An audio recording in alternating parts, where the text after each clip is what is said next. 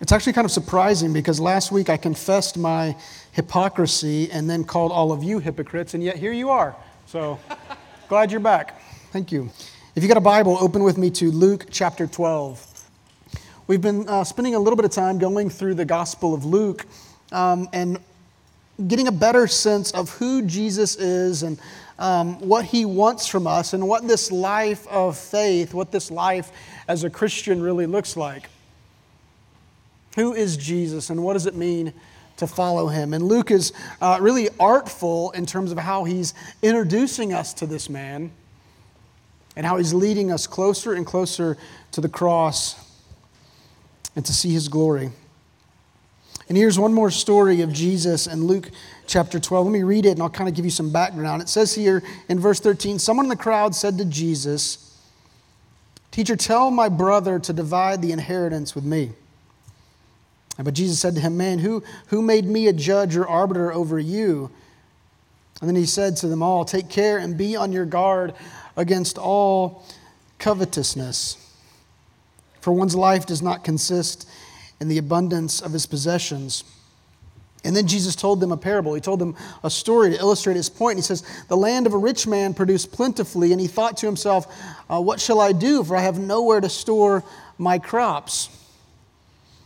And he said, I will do this. I will tear down my barns and I'll build bigger ones, and there I will store all my grain and all my goods. And I will say to my soul, Soul, you have ample goods laid up for many years, so relax, eat, drink, be merry. But God said to him, Fool, this night, tonight, your soul is required of you, and the things you have prepared, whose will they be now? So is the one who lays up treasure for himself and is not rich toward God. God, we do pray that you would help us uh, be rich towards you. God, not only this morning, but as we live our lives, as we uh, hope to pour out our lives as an offering to you. God, I pray that you would convict us. I pray that you would encourage us and compel us um, to a transformed life. We pray in Jesus' name. Amen. So, for the last couple of weeks, um, we took a break from our extended series on the Gospel of Luke, but we've been back in it for the last few weeks. And as we jumped in, um, we've read these stories, we've encountered these stories, all related to a kind of religious hypocrisy. These stories are primarily in the context of Jesus interacting with, uh, with the Pharisees and other religious leaders. The Pharisees really represent uh, the kind of fundamentalist um, religious sect among the Jews there in the first century, really the moral majority of first century Jews. And Jesus is regularly criticizing these guys. He's condemning their uh, hypocritical application of the Old Testament law and tradition. What they essentially wanted was um, they were, they were well behaved, they were the religious elite, what, but what they wanted was their hearts swept up, not washed out completely which is what they need. And that's what Jesus condemns. He's saying, what, what you wanted, you wanted to brag about the cleanliness of the outside of your cup, but the inside of your cup remained, fil- remained filthy. You're a hypocrite. What you worship is not God. What you worship is actually image. What you worship is how people perceive you. You don't worship God. Jesus says, as we've read these last few weeks, that, that gospel transformation happens from the inside out. Something happens on the inside that then transforms the outside. The good news transforms our hearts in a lasting way before it transforms our habits in a lasting way. We need gospel transformation. And, and as we see in these stories, that it is the gospel that not only reveals our hypocrisy, which it does, but it's also our only hope to destroy it. And so Jesus continues in this, in this passage and leading up to this passage, he continues to condemn the, the hypocrisy of the Pharisees and the religious leaders throughout the rest of uh, chapter 11. And then beginning in chapter 12, Jesus turns his attention to his disciples. And even with his disciples, as they are gathered in close, even with them, he, he, he warns them about the dangers of hypocrisy, um, but also Again, bringing them close reminds them that they are known by God, that they are loved by God, that they are His. And even while Jesus is speaking to his disciples, um, and, and, it says there in verse 1 of chapter 12, he's, he's literally surrounded by thousands of people who've come to hear him. So he's there in the midst of the multitude. Thousands of people, scripture says, have sort of swarmed around him, but he's got this inner circle. He's talking to his disciples, but they're right there. And a man in the crowd um, sort of shouts through the noise and asks Jesus a question. He actually, he actually doesn't ask him a question. He actually makes a demand there in verse 13 Teacher, tell my brother to divide the inheritance with me. He doesn't even really ask him what, to, what he should be doing or what, how he should be thinking about this inheritance. He just gives Jesus an order and he says, Jesus, you got to talk to my brother here. Tell him to divide his inheritance with me. And Jesus responds with a kind of rebuke, right? He says, Man, who, who made me a judge or arbiter over you? Take care, be on your guard against all kind of covetousness, for one's life does not consist in the abundance of possessions. It's not unusual in this ancient world for people to uh, bring issues like these to a rabbi or to a religious leader. And so this is a pretty common interaction here. Um, but Jesus is quick to shut him down. And he essentially says, That's not why I'm here. I'm here for something else. I'm here for something more. I'm, I'm not just here to, to, to solve these small problems, I'm here to solve the big problem. And, and Jesus takes this man's comment, as he does so artfully, he takes this man's comment and turns it around on him to expose his own hypocrisy, to expose this man's own heart and his covetousness. And this command not to covet is, uh, you may remember, one of, the, one of the Ten Commandments in the Old Testament. This is one of the top 10 priorities for God's people. It says in Exodus 20, this is God speaking to Moses, you shall not covet, covet your neighbor's house or covet your neighbor's wife or his male servant or female servant or his ox or his donkey or anything else that your neighbors don't covet. It's one of the top 10. And, and to covet, it's, it's not just about admiring, right? What does it mean to covet? It's not, it's not just about looking and saying, that's nice. It's about craving, it's about appetite. It's, it's cultivating a desire for the thing, it's, it's being consumed by the thing. Coveting is not just about, about a want, but a desire to possess. Anybody ever felt that? It's not that you just you, you look at it and you like it, but you have to have it. You set your heart on it. It's something you pant after.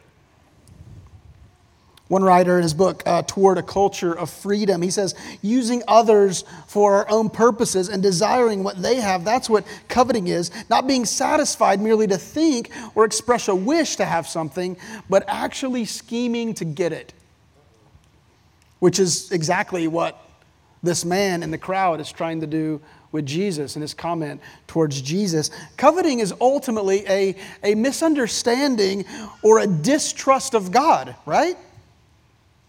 I heard one preacher give the illustration, something like this that, that God says, with your stuff, this is what I want for you.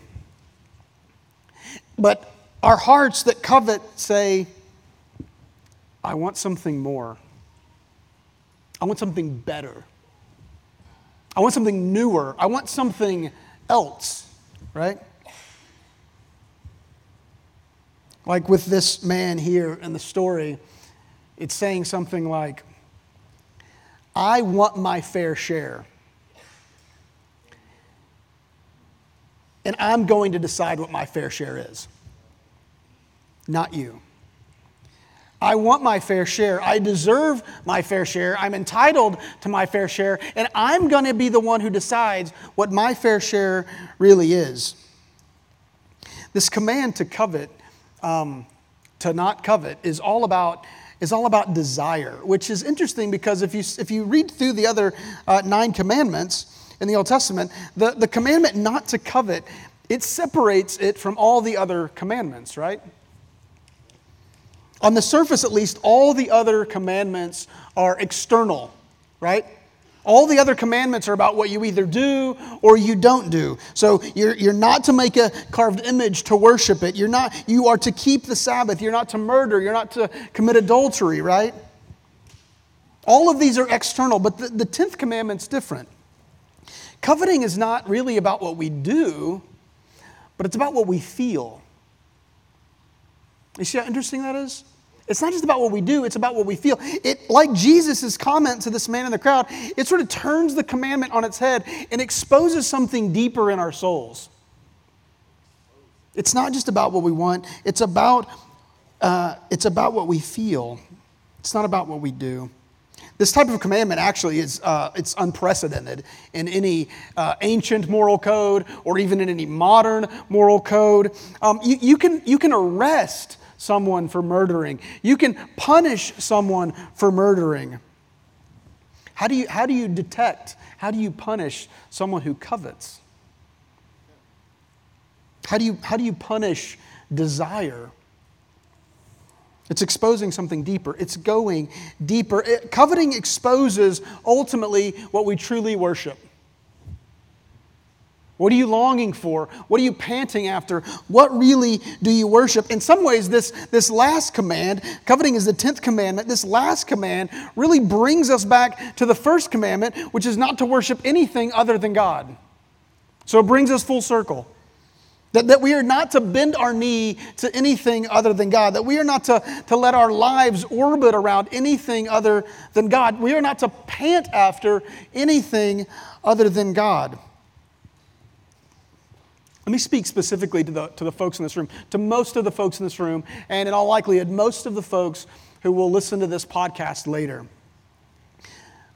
This should, surprise, this should surprise no one. Ours is a culture of unprecedented wealth and unprecedented access um, to resources. I read this article, uh, it was actually just uh, a week or two ago. I saw it online. Uh, the article was called, uh, it, was, it was entitled, Are You Among the 1%? Meaning, are you among the world, the, the 1% uh, in terms of income with all the other inhabitants of the world. And this article is written by Daniel Kurt. It says that an annual income of $32,000, that may seem like a lot to you, that may seem like a little to you. An annual income of $30,000 puts you in the top 1% of the world. So, again, think about it this way. If you're making, or if your household is making $32,000, you are richer than 99% of the world. 99%. That's shocking, right? So, so we, and when I say we, I mean those, those who are living um, in the developed West, right? So this isn't true of our Kenyan brothers and sisters that we're, uh, that we are training even now in Kenya. We live in a culture of undeniable luxury. I mean, we live beyond what kings could dream a thousand years ago. And yet, even with this great wealth, even with this, with this unprecedented, nearly unlimited access to resources like healthcare or education, even entertainment, I mean, we have nearly unlimited options in front of us. And yet, somehow, even with that, that doesn't result in greater satisfaction. In some ways, it, it exposes even a, a, deeper ache and a deeper need and a deeper longing for something. It, it, it doesn't result in greater satisfaction in the things that we have, but it often results in a greater sense of the things we want. It doesn't satisfy us. In his book, The Sin of Our Age, D.R. Davies says the good life now has become inseparable from the maximum possible consumption of all things. That's what we've equated the good life to about our stuff. And so, in spite of our wealth, in spite of the abundance that we experience, we crave more, we pursue more, we cultivate a desire for more. We are consumed by more.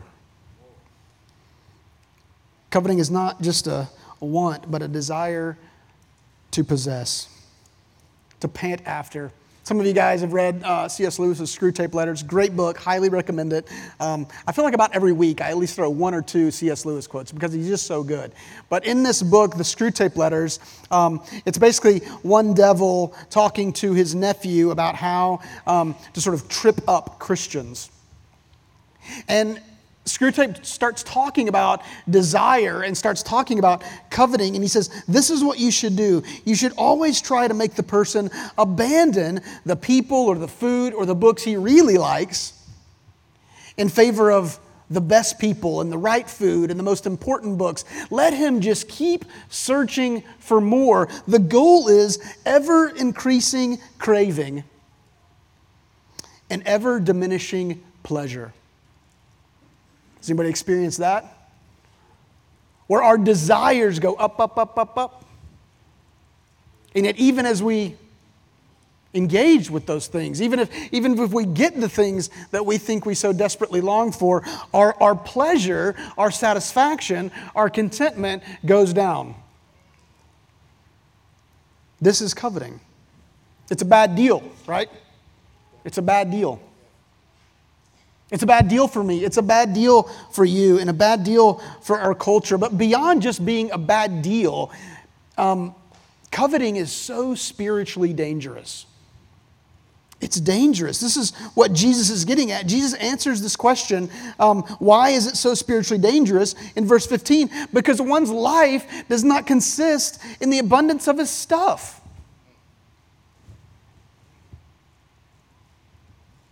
Do you know that? Life does not consist in the abundance of your possessions. Coveting, you see, coveting confuses us. It confuses us. The danger of coveting is that we confuse stuff, right, with life, which is exactly what the enemy would want. And yet, somehow, then we are increasingly dissatisfied with our life even when our stuff goes up. Coveting is dangerous because when you covet, you are, you are buying yourself a lifetime of dissatisfaction. If you have a heart that always covets, you will, you'll never be happy. You'll never have enough. It's also dangerous because it's so deceptive, right? Coveting lies to you. And that's why Jesus says, take care, be on your guard. Um, one writer says, the inheritance, it was lying to this man. This, this hope and this promise, his longing for this inheritance, it was lying to this man.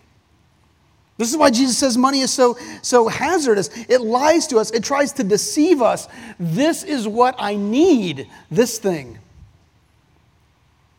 And that's what will make me happy. That's what will make me feel like I matter.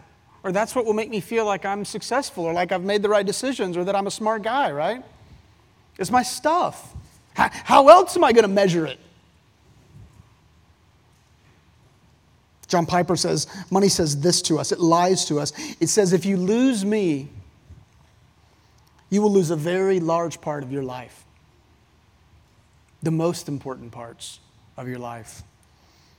Money says, if you lose me, you lose what life can be for you. Money says, I am your life.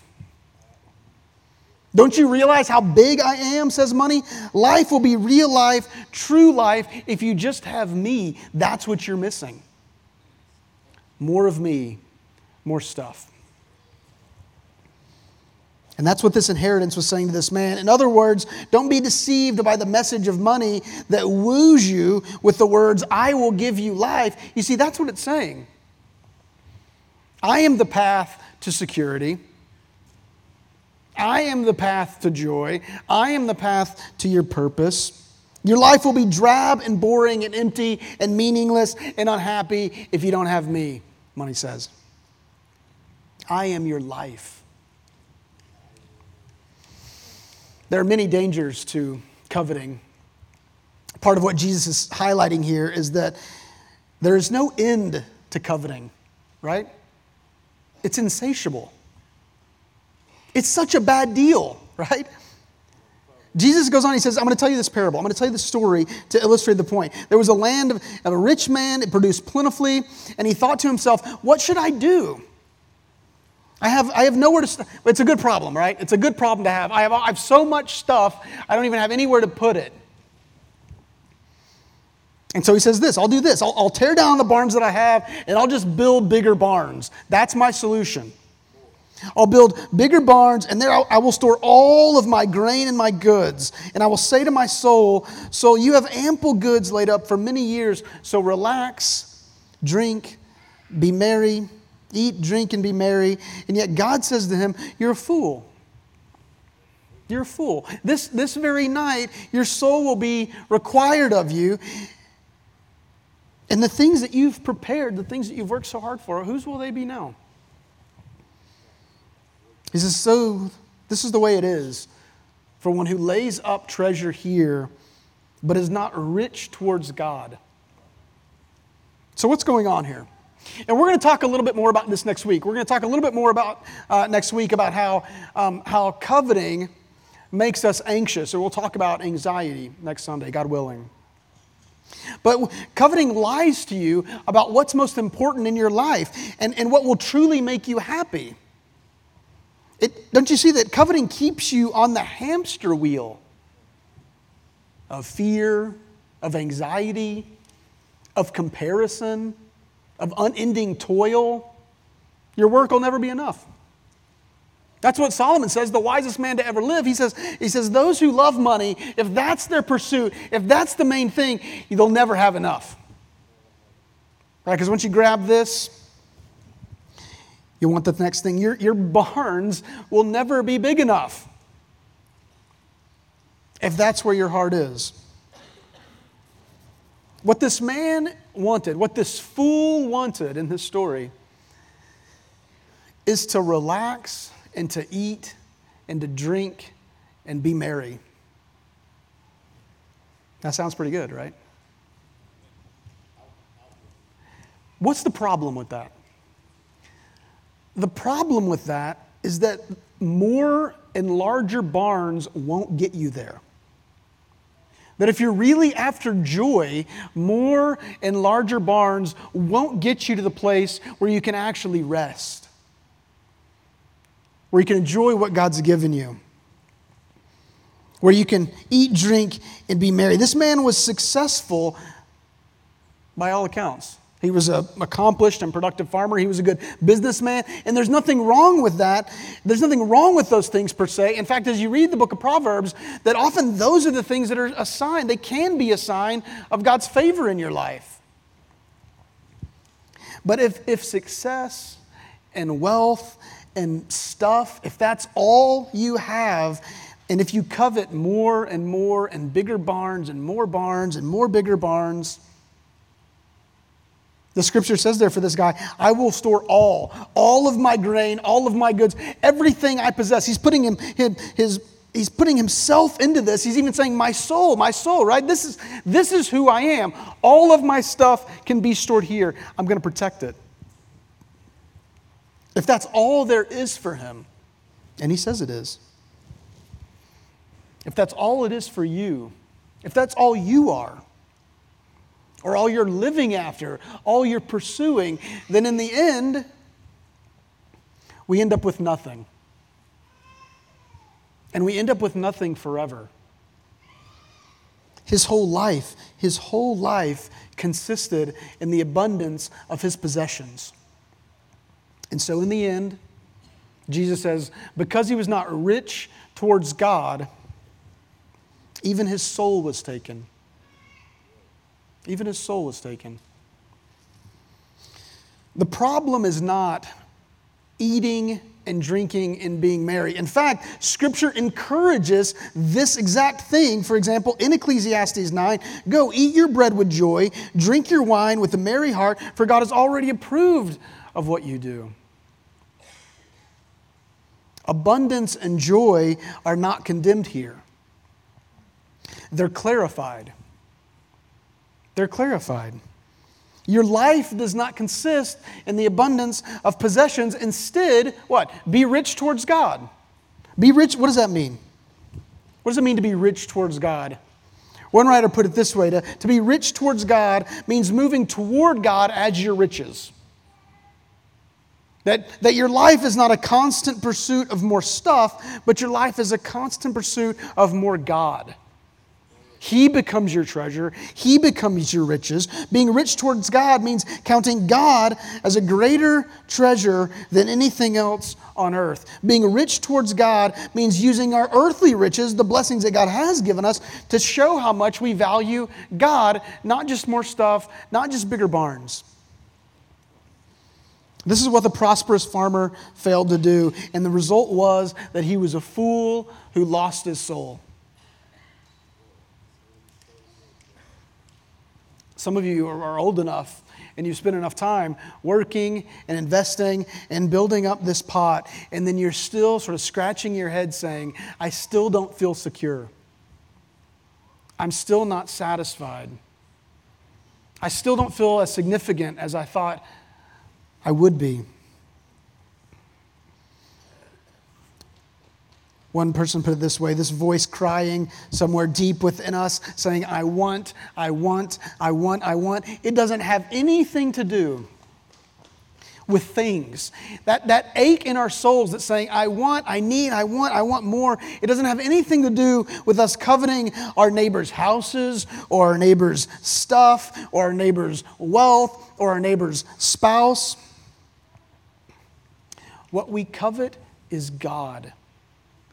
What we need desperately is God. What our souls ache for is God. What the ultimate thing that can satisfy those desires permanently is God.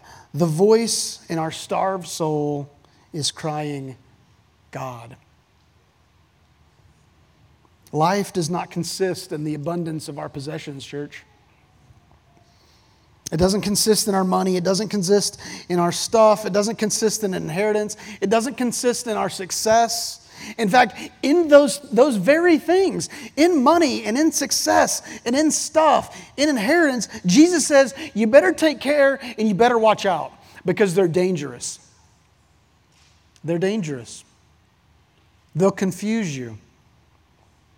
They'll confuse you and make you think this is really what life is about.